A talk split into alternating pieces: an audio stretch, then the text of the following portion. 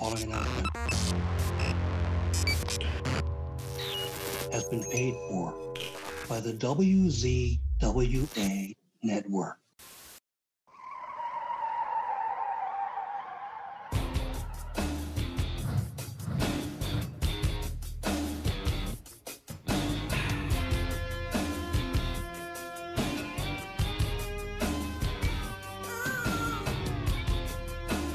Hello, everyone, and welcome to the Insider's Edge podcast here on the WZWA network. I'm your host with the most on the West Coast, California, and very what a joy, honor, and privilege to be with you all once again. And speaking once again of a joy, honor, and privilege, I have right now, right here with me.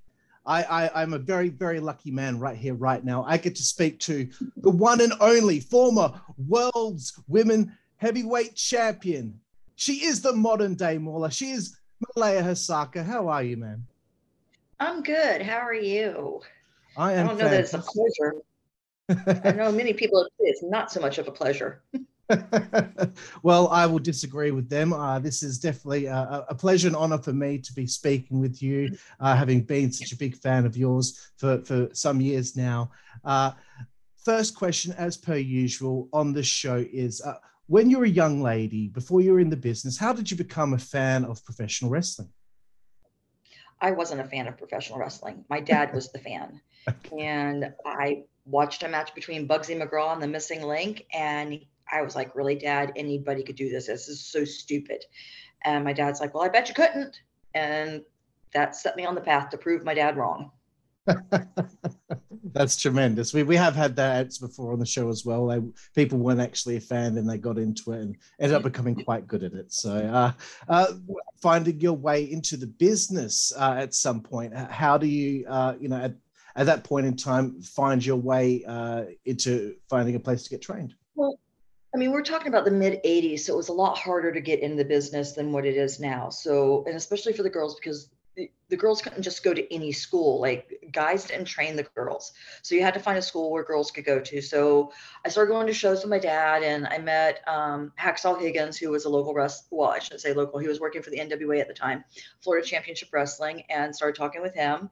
He put me in contact with Misty Blue and I went up to her school where I was trained by Killer Kowalski.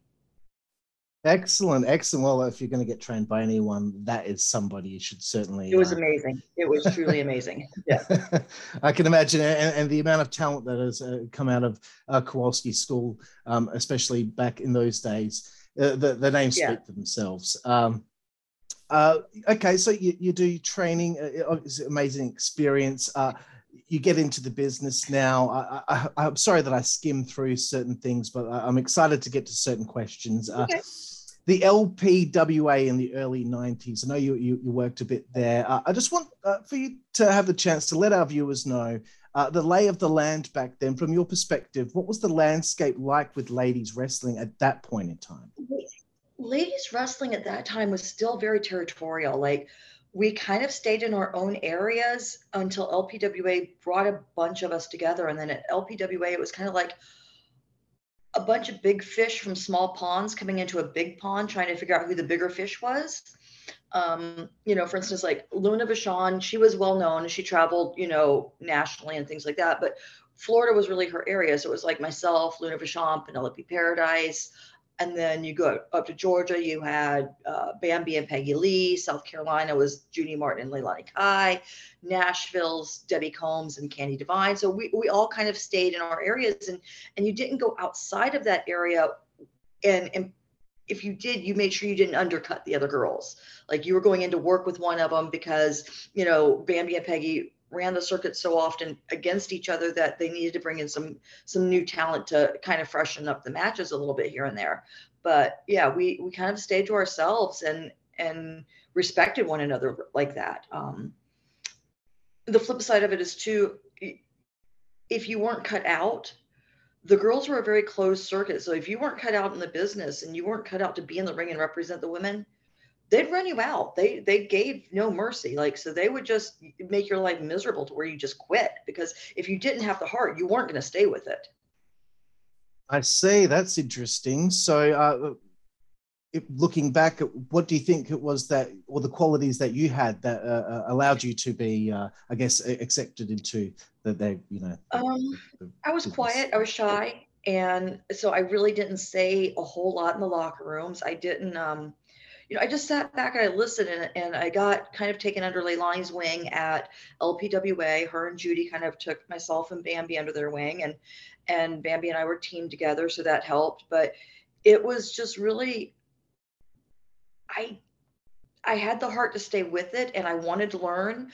I I was a fan of once I got in, I was a fan of the art and what it took to be a wrestler um, and to tell the story, and I wanted to be good at that. So I wasn't just fluff. And we were also fighting the image of the Glow girls back then because you know it, Glow has their cult following, but back then it kind of created a stereotype the girls couldn't wrestle. We were just the hee haw and a, a, joke. And so we were fighting that that image as well. That you know, if you're big like eh, and like Leilani and Judy and not small and petite, then you could wrestle. But if you were small and petite, then you couldn't wrestle. You were, uh, you know, more the joke and the skit type wrestler. And um, so it was really, it was a transition stage for women's wrestling. I really think going from the old school into a more modern school, but we still had respect for the old school. We still learned it. We still, you know, you had to have talent in order to travel. You had to have talent in order to get booked. You had to be able to to wrestle. You couldn't just get booked based off of your looks and who you knew. Absolutely, and that makes me like really realize just how long uh, women have been fighting for a, a bigger position in pro wrestling because there's there's obviously you have the WWE narrative, which is the strongest one because it reaches the most eyeballs, unfortunately. Yeah. But they they always seem to forget the fact that you know this women's revolution didn't begin just like five six years ago. Everyone was yeah. working their butts off way way back then, and and it took even longer to to get. What, what really pisses me off about this whole women's revolution is the fact that WWE doesn't even recognize that Leilani and Judy were the first original women's tag team champions. It's like they didn't ever exist. And they were really the revolution of women's wrestling because they came in and they were wrestling the jumping bomb angels doing things that nobody had seen before and in, including the the guys in the locker room and everybody was just amazed by this stuff. And so they were really transitioning women's wrestling into more of a mainstream hey we can be taken seriously and we deserve a place on this card. And we deserve to be looked at in a, in a different light than just the eye candy of the show. Um, so that was really to me the women's revolution started way back then with them to to get women on the map to be seen as as not a special attraction but as a part of the show absolutely glad that we could cover that a little bit here on the show yeah. because yeah. this is like a, a, big part of of um, you know my, my show is making sure that the narrative the true narrative gets out there right. from people that were actually there uh, uh, 1991 I, i'm always super excited when I find out somebody worked for Herb Abrams. Um, yes. You worked with Luna Vachon there, uh, April 6, 91. And then there was a Fury Hour taping the next day. You defeated Penelope Paradise and you worked with Luna again. Uh, this is a loaded question, but firstly, how was Luna to work with? And do you have any stories for working for Herb uh, and what the company was like? Um, well, so again, I was very green then. So I, I kind of took my bookings and I did my job and kept my mouth shut and did whatever was asked for me. So I didn't really ever make, and I, I've kind of done that my whole career. I've never really made waves in as far as like when a promoter tells me they want something. Um, I think there might have been two or three times that I've refused to do it um, over the course of my career. But working with Luna was amazing. Um, she was one of the first girls I ever worked with at Florida Championship Wrestling when I first started, long before Herb Abrams. Um, Luna kind of became my wrestling mom in the industry. She was there for me. She booked me in Florida. She was somebody I could go to and talk to. Um, but she could be stiff. She could be, but it was never unsafe. It was if she laid it in, is because she got into that the lunatic so much that I think she would just get get stiff in the ring without realizing she was being stiff. Um, but outside the ring, she was the sweetest person. I mean, I loved her. I I miss her every day. Yeah, it seems to be the general consensus about Luna. Sweetest person, but then the, a, a, flip can switch when she's in the ring or or whatever's going right. on. Anyway, you know, Luna had yeah, Luna was. I, I don't know if she was ever diagnosed bipolar, but Luna mm. had mental issues. I'll know that from especially from the dark side of the ring that they did. Um, and and she was paranoid like she, if you were talking and just by chance when she came in the room the conversation ended she would swear you were talking about her um, and you might not have been you could have been talking about your dog or whatever um, sadly that that was something that haunted her is in her self-esteem is that she just that paranoia um, but overall it, there wasn't a person in this in this business really that i've met with a bigger heart. She would have done anything for anybody but she did have that switch and if if it flipped she went she was a full-on lunatic. Thank you for sharing that. I, I love to hear stories about uh, legends like luna. Um, moving forward again eastern championship wrestling. Uh, I, I, just found this in my research, thought it was interesting. Uh, NWA Bloodfest on October 1st, 93, uh, defeating Molly McShane. Then you substitute for Medusa at November to Remember on November 13th, uh, 93, uh, against Sherri Martel. So I, I just want to know uh, this is kind of ECW before it's the extreme ECW. Yeah. Uh, but at the time, it's Philadelphia. Extreme, but not extreme, extreme. It wasn't. I mean, the fans were still bringing things because it was the old, you know, the Philly, the crowd, and everything yeah. like that. Um, and like even when I, I wrestled Molly, um, they were brutal. They're like, "You're no jumping bomb angels," or "Who do you think you are?" and and things like that with the stuff that we were doing. Um, so they were a very they they were a brutal crowd to work for. Um, they very bloodthirsty. Uh, working with Sherri was great. Yes, I substituted for Medusa. Um, because apparently her and Sherri didn't get along and Medusa didn't want to get in the ring with her. Uh, I was supposed to work in Maryland that night and they swapped it out. Medusa worked my show in Maryland and they brought me up to, to Philly. All right. Well, that's cool. Um, I, I, I, kind of had a feeling that the Philly fans would be, even back then, still yeah. uh, yes. hard to please. Uh, uh, moving into 1994, uh, again in my research, this appears uh, to be the time where you had your first tour of Japan with FMW. Uh, I might be wrong, though. The internet can be wrong at times. Uh, uh, please tell me of that experience, and what you learned most from your time there. I think it was more like 93. Okay. It may have been 94, but it was, it was shortly after LPWA folded. So, um, because we were going over still on the high from LPWA, hoping that something more was going to come about from it. Um, but I went over, it was myself and Bambi and Leilani Kai were the American girls that went over. And at the time, I was a heel because the Americans were heels going over there. And they decided that they liked my look and they turned me babyface.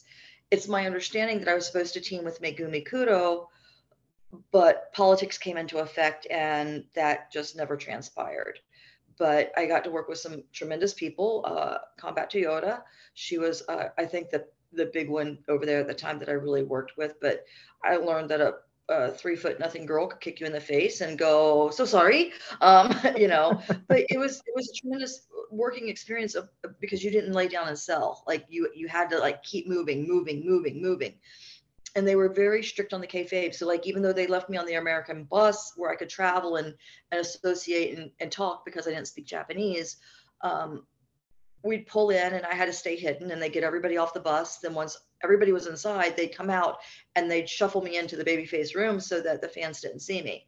And then after afterwards, it was just the reverse. I get shuffled out to the bus and I had to hide until all the others got on and then we drove off and then I was allowed to come out of hiding. Um, so they were very strict about that and they included their magazines even in on all of their storylines so they would know exactly where to be to take the pictures to help evolve these stories and keep them going. Right. Awesome stuff. It's always uh, always interesting stories from when uh, anyone goes to Japan and and learns about the way that they do things there. Uh, again, I wanted to move forward because this, uh, in my research, I found this to be quite interesting. Looking forward to the answer. 9th of May, 1996, for Southern States Wrestling in Johnson City, Tennessee. You defeat Debbie Combs to become the NWA World Women's Champion for a day before dropping it back the following day in Fall Branch, Tennessee. Uh, could you tell me what this was all about? Uh, why the why the hot potato with the championship here, and How was it? At the time, I believe NWA was trying to recognize Medusa as the champion. I don't think Debbie nor I ever really thought they would recognize that as me holding the belt, even though Debbie was the the actual NWA champion at the time. Um, I think they were they were really trying. I believe it was Medusa. It could have been Bambi, but I believe it was Medusa. They were trying to bill as being their champion.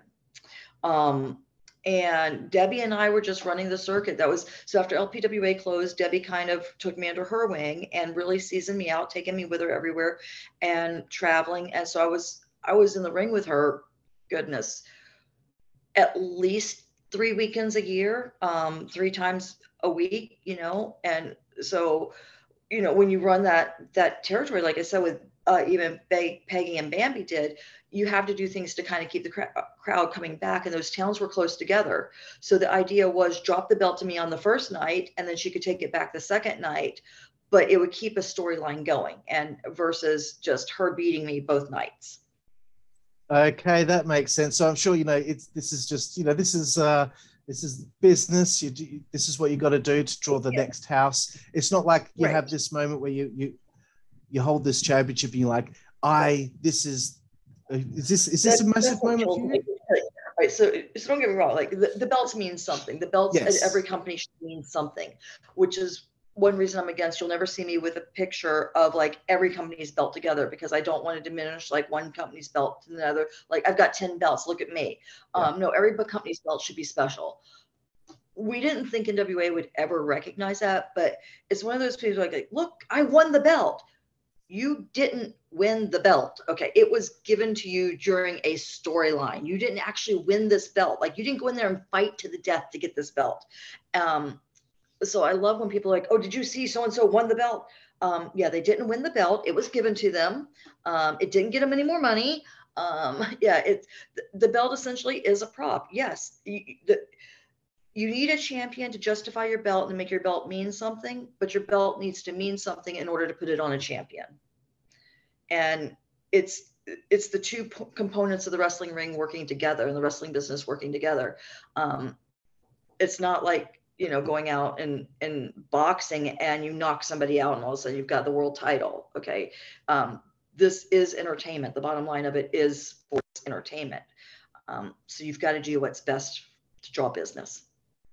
Absolutely, it's a very refreshing take uh, on uh, the championship situation in professional wrestling. I, I like hearing that. Very good. Um, okay, uh, I want to start getting to some WCW talk here because uh, this was when I first discovered you and became a fan of you. Was uh, watching WCW. Uh, how did the company or did you get into contact with one another? I, I have a feeling maybe Sonny Onoo might have something to do with it, but that's just uh, no, I guess. Actually, not. Um, uh, it was really weird. I was working a show. I was doing a um, kind of a little loop up through Tennessee, Georgia, North Carolina, and um, coming down, and I was scheduled to work a show for Ben Masters in Georgia, and I was working Candy Divine, and Terry Taylor happened to be there that night, and um, Tracy Smothers told Terry that I really that he really needed to watch my match.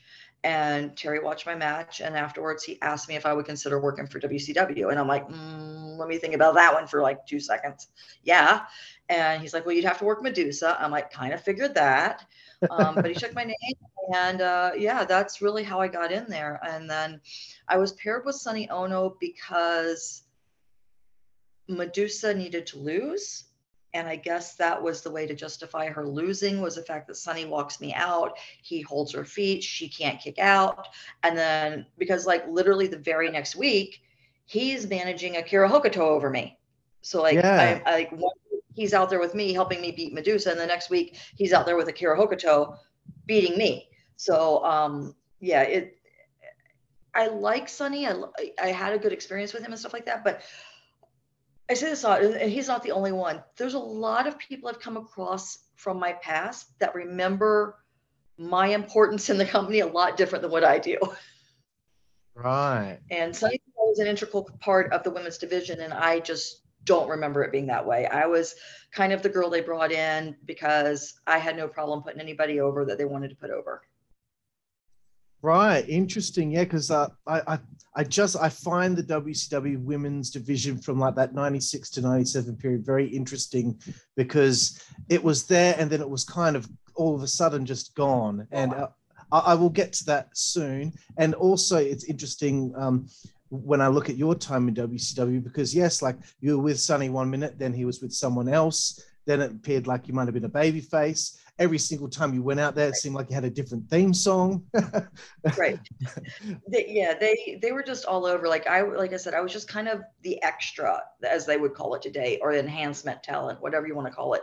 Um, some people call it the job girl. Um, I was just like I said, I don't I guess that's one reason why you could say I never made it big, big is because I don't rock the boat. I go in and I do my job. I'm paid to do a job and I do that job. Um, they say squeaky wheel gets the grease, but I just never squeaked. So I, that's what you want. That's what you get. That's, I go out there and do the best of my ability. Um, as far as the women's division at that time, now my understanding of it is that Medusa had the power. And Medusa only wanted to work with the Japanese girls. And they kept bringing me back because here's a local Japanese girl that Medusa could work against. And they don't have to have the expense of bringing in the Japanese girl. Um, Medusa tells it differently. She says that she didn't have the power. She wishes she did have the power. So again, uh, which story's right, which story's wrong, I don't know. I just know what I was told back then. And what I was told is that she only wanted the Japanese girls in there, which is why, other than myself, for that whole time, pretty much, it was only Japanese girls in there. Right, interesting, interesting. I love learning about this because this is like a, a, one of these little mysteries of WCW that I, I wanted to dig into here. Uh, November tenth, ninety six. Uh, you make your WCW worldwide debut. Uh, they wrote your name as Malia they suck. yeah. uh, spelled quite a few ways there. and you know what? I was having a hard time too because the commentators kept on pronouncing your first name differently right. each time. And I was just right. like, can someone please get it right so I know exactly how? So I had to look at some other footage yeah. from different companies yeah. to, get it right. But uh, uh, you, you work with uh, uh, Meiko Satomura, who is the current NXT UK Women's Champion. Uh, when I looked at this and I like could, did a deep dive on who she was. I couldn't believe it. I was like, wow, mm-hmm. she must have been like a teenager or something at this point. Right. Uh, yeah. Because I believe she's still only uh, 40 years old or something like that at this stage. Right. Um, it only lasted a minute and 14 seconds. For me, how does that happen? It, it seems like this was pretty prevalent. A lot of the matches in my research, it seemed like they weren't didn't even give you girls longer than, than five minutes. Um, was that frustrating? Girls are never given given very long. Um, it, they're not viewed as being necessary, but I don't think they think the women can carry it. To be honest, um, one if you have girls go out there and really work hard and do a great job, well now your guys got to work that much harder. And how many of the top talent really want to work that much harder? Um, and it it goes back to like I, I laugh, but I don't know if you're uh, familiar with uh, Beautiful Bobby and Little Kato, the midgets. Yep. So they were two of the best midget wrestlers out on the indie circuit, and I was working for Harley Race, and they were working for Harley Race. Well, we would argue over who had to follow each other because we knew you had to step it up if you followed the other one. Um, and I think that's a lar- large part of with the girls too is that why do we go out there and give the girls a huge storyline and an opportunity to do like a 12 to 15 minute match? And if they go out there and blow the house down, well, now we've got to work harder to keep them back with us. Um, because there are certainly girls that are out capable of going out there and doing that. Um, even back then, there were women capable of going out there and doing that. Uh, but yeah, they just, women were just at that time not seen as being a necessary part of the show or something that the fans wanted to see.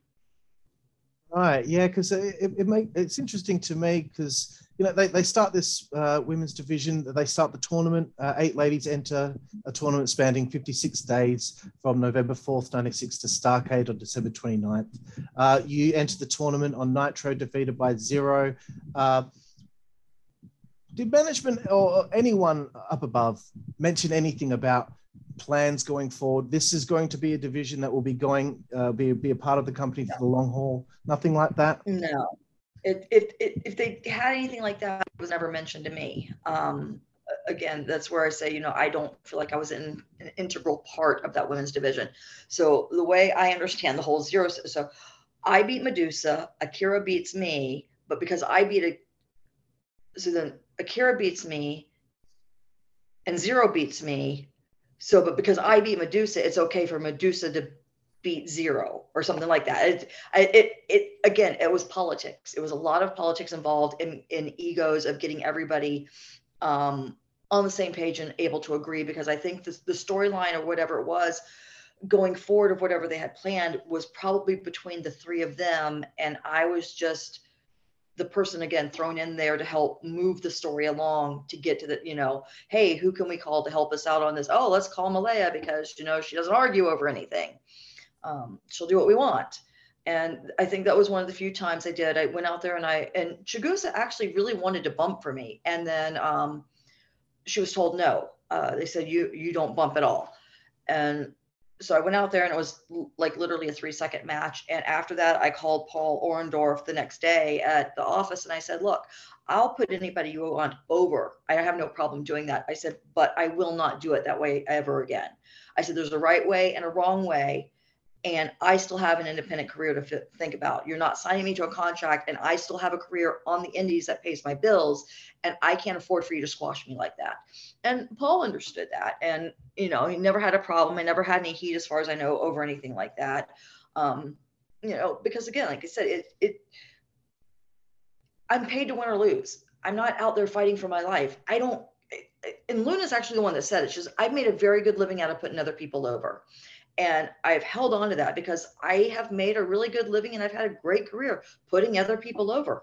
And I don't need to be like known as, oh, the world's greatest champion who never lost. I just want to be known as one of the best female wrestlers out there.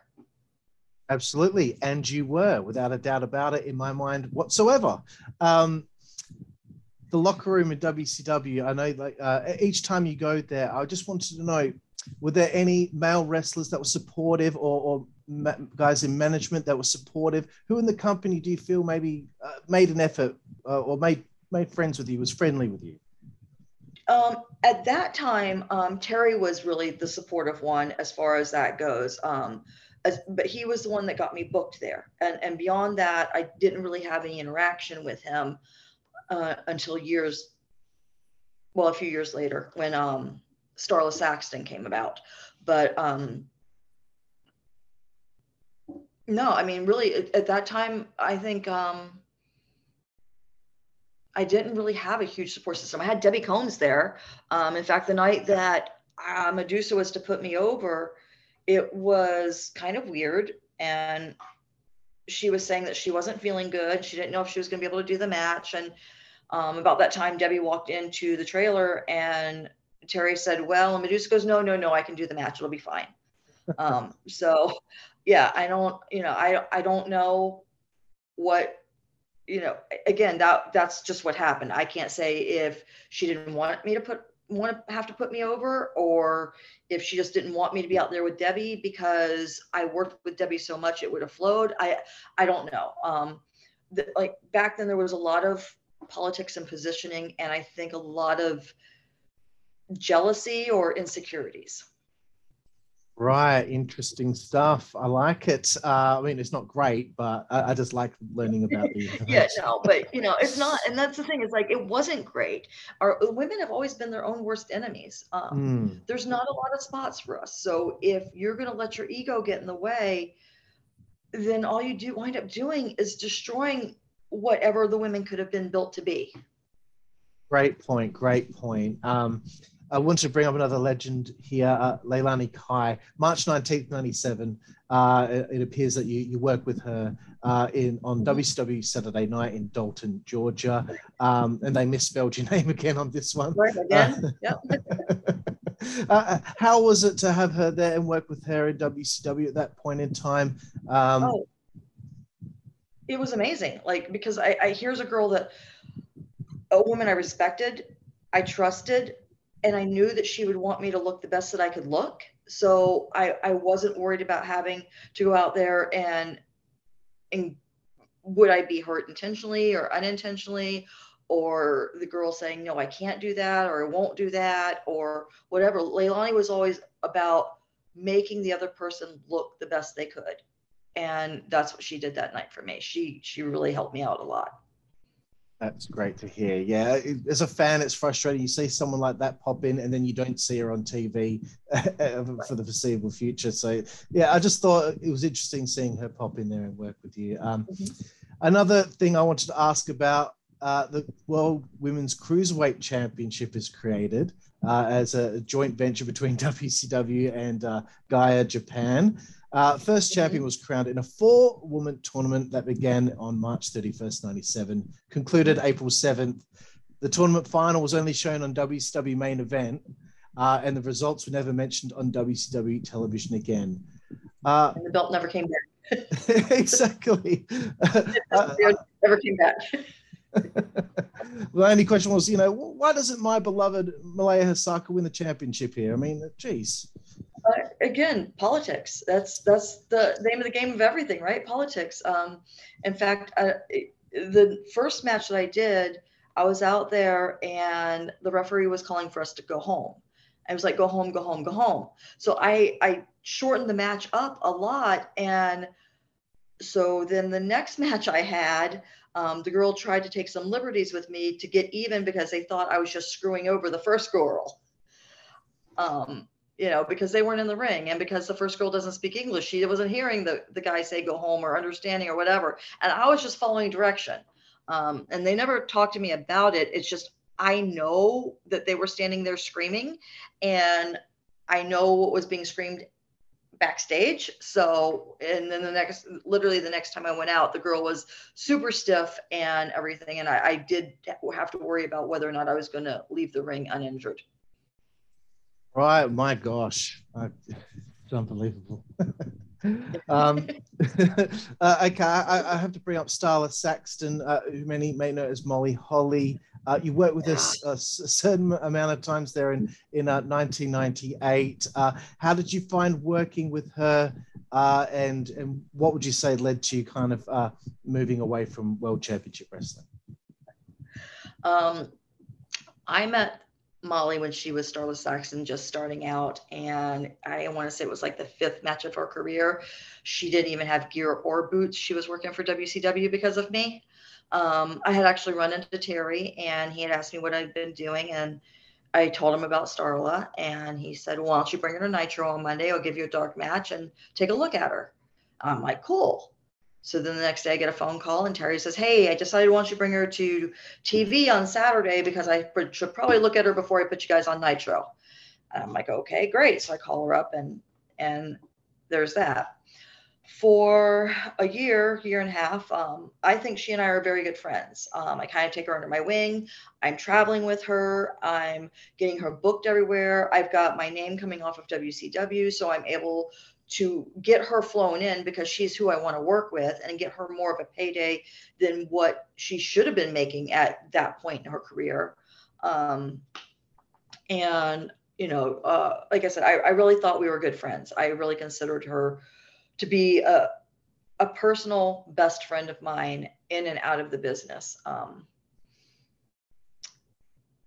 Terry Taylor quit his job in at the end of January, and Starla told me off a couple days later. And a week later, she was walking Savage to the ring. Now, the whole time that she and I were friends, or when I thought we were friends, she was living with Lanny Poffo and going to parties at Hogan's and Randy Savage's and all of this stuff. Um, which I never begrudged her. I always thought, you know, hey, it's great if something comes about, then we're friends. We're going to get it together. It's it's all going to be good. Uh, just didn't end up working out that way. I see. Very interesting stuff. Uh, okay, so you move away from WCW.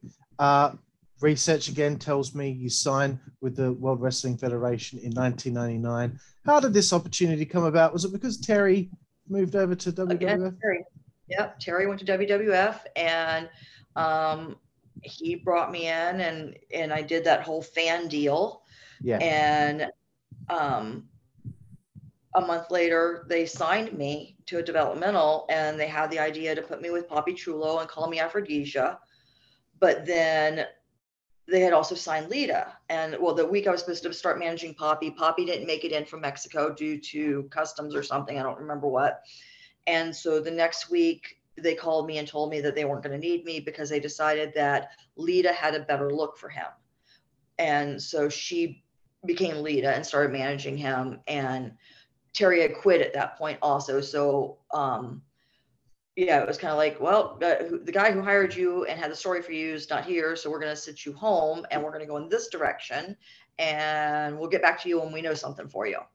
So I more or less I sat home for about a year. Um, towards the end of the year, I think it was around the beginning of January. I can't remember exactly. I was working for Harley, and they called me and said, "Hey, we want you to go to Memphis and work." And I'm like, "Okay, well, you have to move there." I'm like, um, I'm married and I have a life in Florida and I'm wrestling every week. What am I doing in Memphis? Well, we're going to have you working for Lawler and working on character stuff. I'm like, well, what character? And they're like, well, we don't have a character for you. I'm like, been doing Malia for 13 years. So kind of got that one down, guys. And they were asking me literally to take like a $1,500 a week pay cut to go live in Memphis and double my expenses because my husband wasn't going to move to Memphis and not make any extra money. And I just couldn't justify that. And I'm like, you know, if you've got something for me, I'm happy to go. But if I'm just going there to wrestle because you don't know what to do with me, I'm wrestling every week. I can send you tapes from Harley Race every week of what I'm doing. I'm in his school helping to train the guys. I'm helping do the tryouts. I'm, you know, doing his shows Thursday, Friday, Saturdays every week. Um, and so they kind of dropped it and left me alone. And then they came up and said, Well, we really aren't having other, other stories. And I said, What about the Dudley sister? I'm like, because at the time the divas were huge and everything was T&A. And I said, Let me be the Dudley sister. Put me in the traditional long Catholic schoolgirls outfit, not the the sexy cute one everybody thinks of, but like the traditional gaudy, ugly schoolgirl outfit put my hair in the braids, little to no makeup, make me look as hideous you, as you possibly can. And I'll go out there and I will just be, Bubba, I love him. Please don't hurt him, Bubba. And nope, didn't like it. Oh, I thought it would be great. I think that would have been fantastic. yeah. Oh, that's just, it, it just blows my mind because, you know, 1999 is kind of where I was talking about, uh, you know, as you got signed and all that. Mm-hmm. At that point, they really did need more ladies on the roster because, no. you know, you had Ivory, you had Jacqueline. Right. They can't keep wrestling each other every week. It was very thin. No, and I mean, and honestly, that was kind of the like the, I look at that like the pinnacle of my career where it could have gone what it could have gone higher, but instead I did what I was told and it kind of like tipped over the edge and and started its decline down on the backside, which, you know, everything happens for a reason. But if there's one thing in my career I could have changed, it probably would have been that point because I was sitting there going over everything, and somebody said, Well, they're not going to buy her as a fan because she's been a wrestler. And one of the agents says, Yes, but she's never wrestled for us, so nobody's going to know who she is. And literally five minutes after I did the fan thing, it was all over the internet who I was. So there goes the Rocky Balboa storyline they had because all of a sudden I can't be this fan turned wrestler.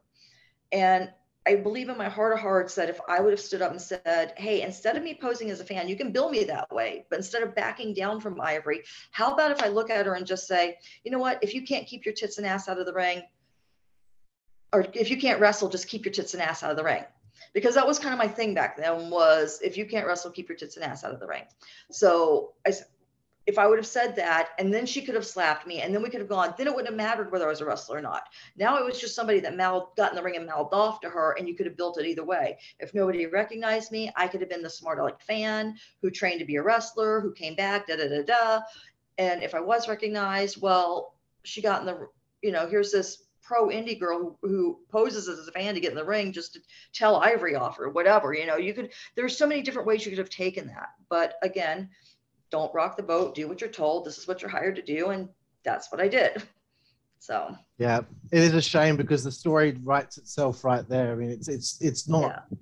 rocket science when you have a simple right. story of her picking someone out of the crowd, the mm-hmm. person just so happens to have already been trained to wrestle and right. surprises her by actually knowing what to do. And that makes right. Ivory look ignorant because she didn't recognize you because her head's up her ass as a character. You know what I mean?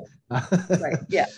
Um, mm-hmm. So, okay, moving forward away from the WWF, get, get away from that stuff because uh, most of the time when I have people on the show, there's something that uh, gets gets me angry. Uh, I wanted to talk about I want to talk about Brandy Alexander working with her in Puerto Rico, 1999. Uh, in my research, it says in August that was when you went there for the first time. Could be wrong, but uh, let me know. yeah, no, that's wrong. Um, that was the first time I went there with her. Um, okay. But no, I had been going down uh, for several years for Carlos, doing his anniversary shows, working against Tigressa um, mostly. I think that's really the only person. I think I might have worked Debbie Combs down there one time, but I can't remember for sure. Um, but yeah, so then I went down later on. It was Brandy's first and only time down there, I believe. Um, but I loved working with Brandy Alexander. Um, she was my dance partner in the ring. We could easily go out there and do a 45 minute match and not even realize that we've been in the ring that long. She was just, she was a great heel to work against. And I was a good baby face. And we just, we were just able to tell a story and hold the crowd. And it was amazing. Right. Awesome. Yeah. Uh, so, sorry for the mistake there. It's just, it happens oh, almost no, every fine. interview. Oh, no, it's fine. It's no, totally, it's fine. I mean, I, I trust me. I've read Wikipedia. There's a lot of mistakes on Wikipedia. yeah, I, have tripped up many times because of Wikipedia. um, okay, I want to talk about Harley uh, World League Wrestling uh, in 2000, working with a, a, lady by the name of Brandi Wine there at, at, at times, who I actually got to see perform at my first ever wrestling show here in Australia uh, back oh, yeah. when I was uh, 14, I think. Uh, she came over for a tour, um, which was headlined by uh, Curt Hennig and Dennis yeah. Rodman. Um, right, yeah. but, uh, you know, I just thought, wow, that's really cool that I can bring her name up because she was there the first ever yeah. show I went to. But uh, I wanted to know a little bit about her uh, and um, the, I guess the health of uh, women's wrestling outside of the, the, the WWF and all of that yeah. uh, in that scene. I think the health of women's wrestling outside of the, the WWF and even the WCW back then was good because when I was with WWF, one of the road agents came to me and said, you know, why do the girls want to wrestle? Uh, we have 11 men's matches. Nobody wants to see the girls wrestle. And I looked at him and said, well, I know you're wrong. He's like, well, how do you figure? I said, because I don't get flown all over the United States and all over the world because I'm T&A. I get flown to these places because I'm talented and I know how to do my job and I know how to wrestle. They can get anybody to get in there and roll around and do a stripper match. They cannot get women to get in there and tell a story and entertain the crowds and be family friendly and be wrestlers. And that's what the people want. Um, so Brandi Wine, I actually was um, one of her first matches. Uh, she tagged with me when she first started, but I consider Brandi Wine a very good friend. Um, we traveled together and we hung out together, uh, both in the ring, out of the ring, in the business, out of the business. Um, she's hilarious. But back then, because of everything I had gone through between Molly Holly and WWF, uh, there was a point where I became very bitter, and I told Brandi Wine uh, she had no business being in the business because she didn't I kind of envy her in some aspects these days because back then she never wanted to go to WWF. She never wanted to be a huge star. She just, her dream was to be a wrestler and she was a wrestler. And it didn't matter where she worked or how, how well or how often or whatever. She just wanted to wrestle and have fun. And that saved her from a lot of politics, I think, and a lot of heartache that if I could have been more like that, then probably wouldn't have had that bitter period of my time because I'd have just been wrestling. Um, but yeah, at that time, it was just like, you know, if all you want to do is wrestle on the indies, why are you even in the business? Like, if you have no ambition to go anywhere and do anything, why do you do it? She's like, because I love it, because I love being in the ring, and because I have fun, and because I was a fan of wrestling, and and that was it, you know. Wow, that's really an interesting perspective to hear it from. It kind of makes me think of when I, I was at, uh, in a rock band and uh, I wanted it to be this big thing. And when it didn't work out that way, I felt quite bitter about the whole thing. I should have just enjoyed what I was doing and not worry about that stuff. It, yeah, exactly. You can, you know, you get so much more pleasure out of it then. Definitely. Um, there was another lady. I, am bringing up a lot of different ladies' names here because uh, for me, a lot of unsung heroes in pro wrestling that I'd Absolutely. like to get the name out there, of course. So one lady that I, I was always a very big fan of was Daffney. Uh, and I got, see that you had the chance to work with her for Turnbuckle Championship Wrestling in 2001. Um, and I have, how, yeah. how, did you find working with her and, and did you get to know her very much? Daffney was another one that I considered a very good friend outside of the business. Um, yeah, uh, I loved working with her. The first, I remember that she was worried about working with me the first time we worked together, and um, we were in the ring, and I think I have, I think she had me in a headlock takeover. I can't remember exactly. I'd have to go back, but anyways, I noticed her pants were coming down. So while I was selling, I reached down and I grabbed her pants and pulled them up for her. She's like, "Thanks." Um, but yeah, but kind of from that moment on, she's like, "You're the best," you know, and and she started relaxing and and we would train together up at uh, TCW. I would go to her Dusty's school and she would meet me there and I would help train her and and teach her new moves and teach her some psychology and because you know she didn't come in as a wrestler she came in as, as the scream queen with david flair and turning to the wrestling was just kind of where she went after that was ending because that was her option to get fired or become a wrestler i guess um, you know and i think they kind of sent the girls then back back to the power plant. And then once she left there, she was just on the independent circuit and working for Dusty. And and yeah, I mean, I think Daffney was a highly underrated wrestler and a highly underrated talent. Definitely, and a highly underrated person as well, I believe. Uh, yes, as okay. as I'm concerned. Well, I, I didn't get to know her, but everybody that knows Daffney loves her. I mean, she just had this this personality about her and this positive light about her. She just you know, I don't, I think anybody that crossed paths with her, I don't think she was underrated with any of them because we all miss her dreadfully.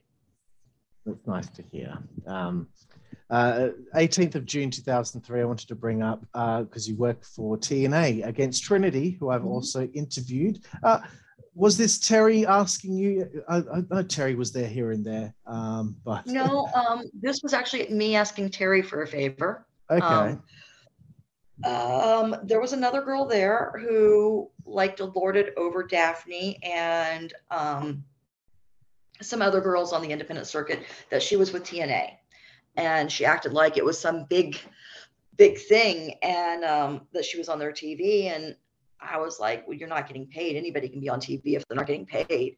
And so it was kind of an, a, another FU to that particular girl that where I called Terry up and said, Hey, um, I'm in town. Can I do the show? And he's like, Sure, come by. I'll see what we got.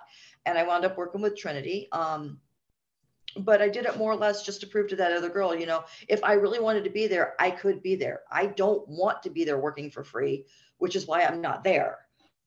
But wanted to, I could. good, good. I love hearing stuff like that. You proved your point. just like that. yeah. Yeah, just like you know, my dad told me, "I dare you, you couldn't do it." So, hi, Dad. Here I am, thirty years later. Um, um, we're getting to the tail end here uh, of the interview, but a few more questions here that I have. Uh, the late 2000s, you work uh, with a lot of young ladies early into their career. And just to name a few, uh, Tenille Dashwood, Ember Moon, uh, Serena Deeb, Leva Bates, AJ Lee, Jessica Havok, Mia Yim, Santana Garrett, to name a few. Um, out of and there's plenty more i'm sure. Who would you say right. out of all of this did, stood out to you the most as someone that you could see a lot in? Leva bates.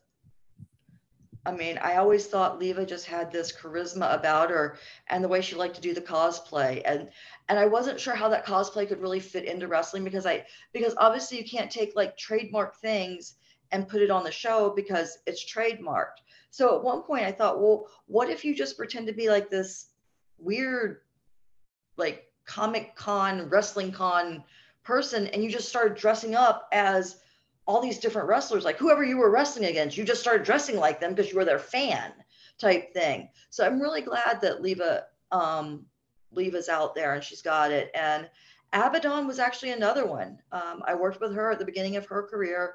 And when I worked with her, it was just such a pleasure to be in the ring. And I thought to myself, you know, it's really a shame because she didn't have that Barbie doll look. And as much as they talk about this women's revolution, it's still a bunch of Barbie dolls. Um, they might be talented Barbie dolls now, but it's still a bunch of Barbie dolls out there. And because she didn't fit that mold, I was, I was just like, it, unless something comes up, I just don't know where she's going to go with this career.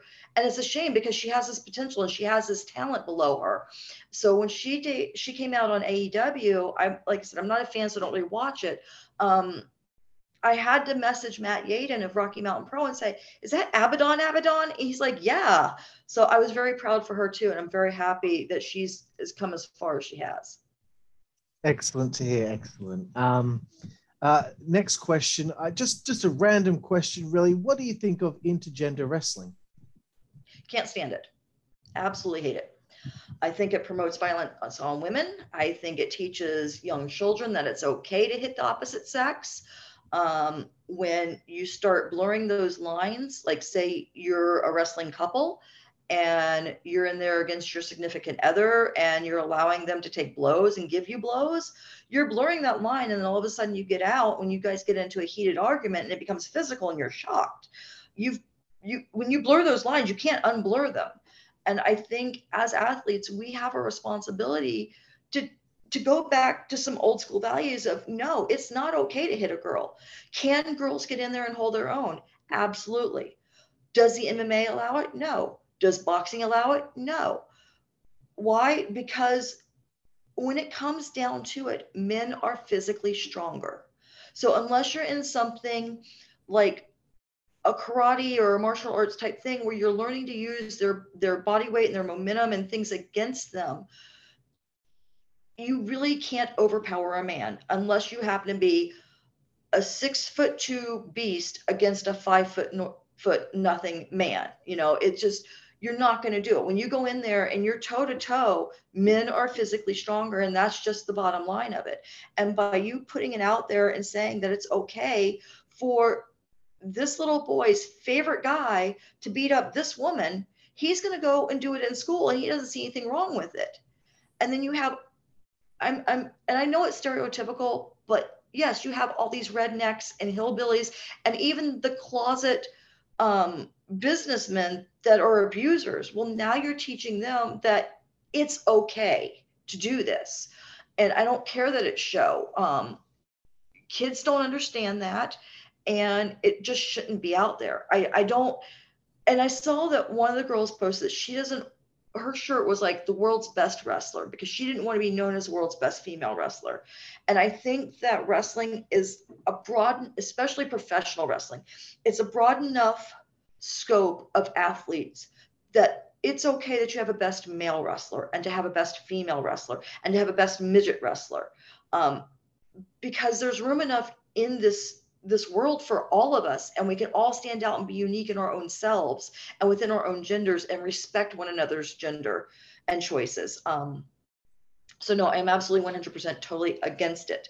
Now the only exception to that would be the transgenders and that's only with the exception of if when you go to the ring you look like a female and nobody in that audience is going to know that you whether you've had a surgery or not had a surgery they 100% believe that you are a female, then wrestle as a female. If they're going to 100% believe you as a male, then wrestle as a male and wrestle men. Um, because that's what you're associating with and that's what you're portraying and that's what you're being, then that's great. Um, for the ones that want to do the non-binary and and they want to wrestle both, I don't know. It, can we make a a division for them without them feeling like they're being segregated or discriminated against. I don't know in today's world. Um, but I think there has to be a line somewhere in there where we go back to teaching our children across the world what it is to respect women and what it is to not only respect their intelligence but to to protect them and to teach women that it's not I don't know male masculinity that they open a door for you that is simply them being a gentleman and is them treating you with this type of respect.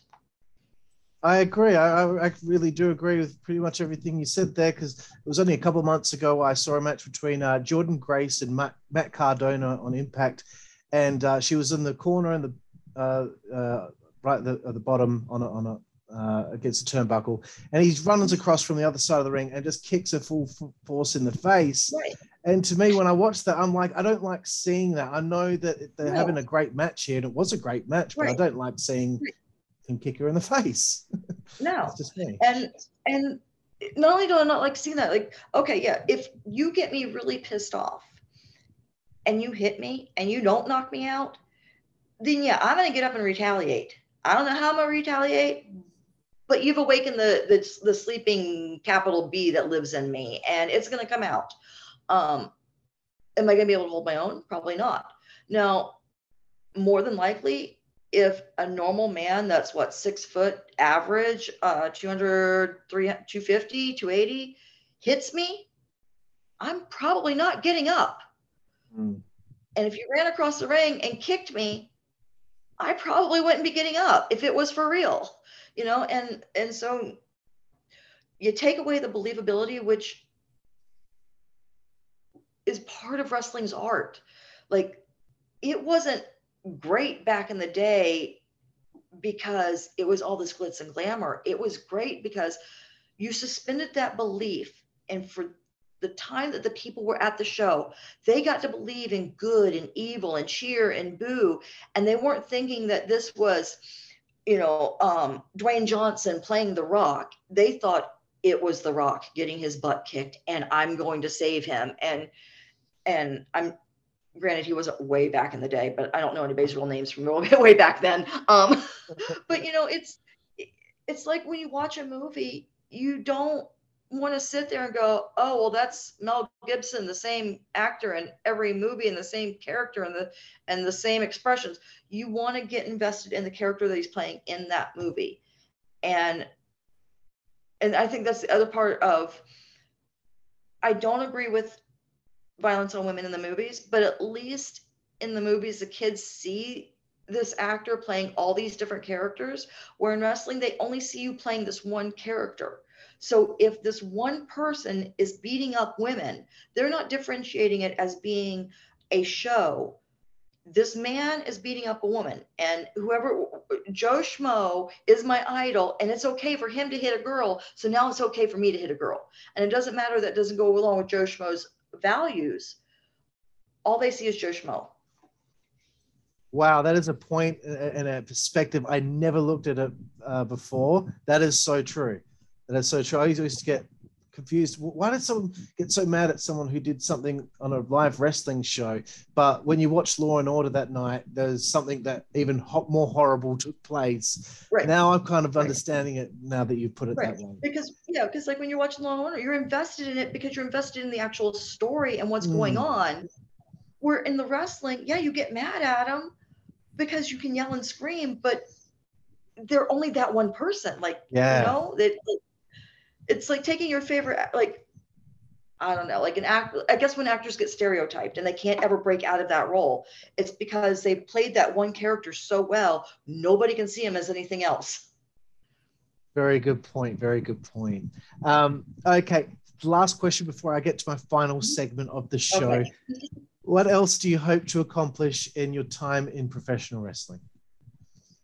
Um, I hope to pass on some of the art to the newer generation. I hope that I can teach some of the girls what the art of wrestling is, and even some of the guys, um, and have them take that art and put into this new school vibe that they've all got going. And maybe somewhere's in the middle there, find a balance so that what is wrestling can come back into to what it's supposed to be and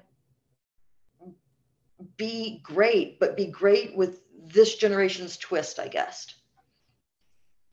Very nice. Well, I, I, like to hear that. That's good. Um, okay, Malia Hosaka, uh, getting to our final segment here. I really appreciate your time early in the interview, it was very difficult for me. I was stumbling over my words. My heart was pounding. I finally calmed down now.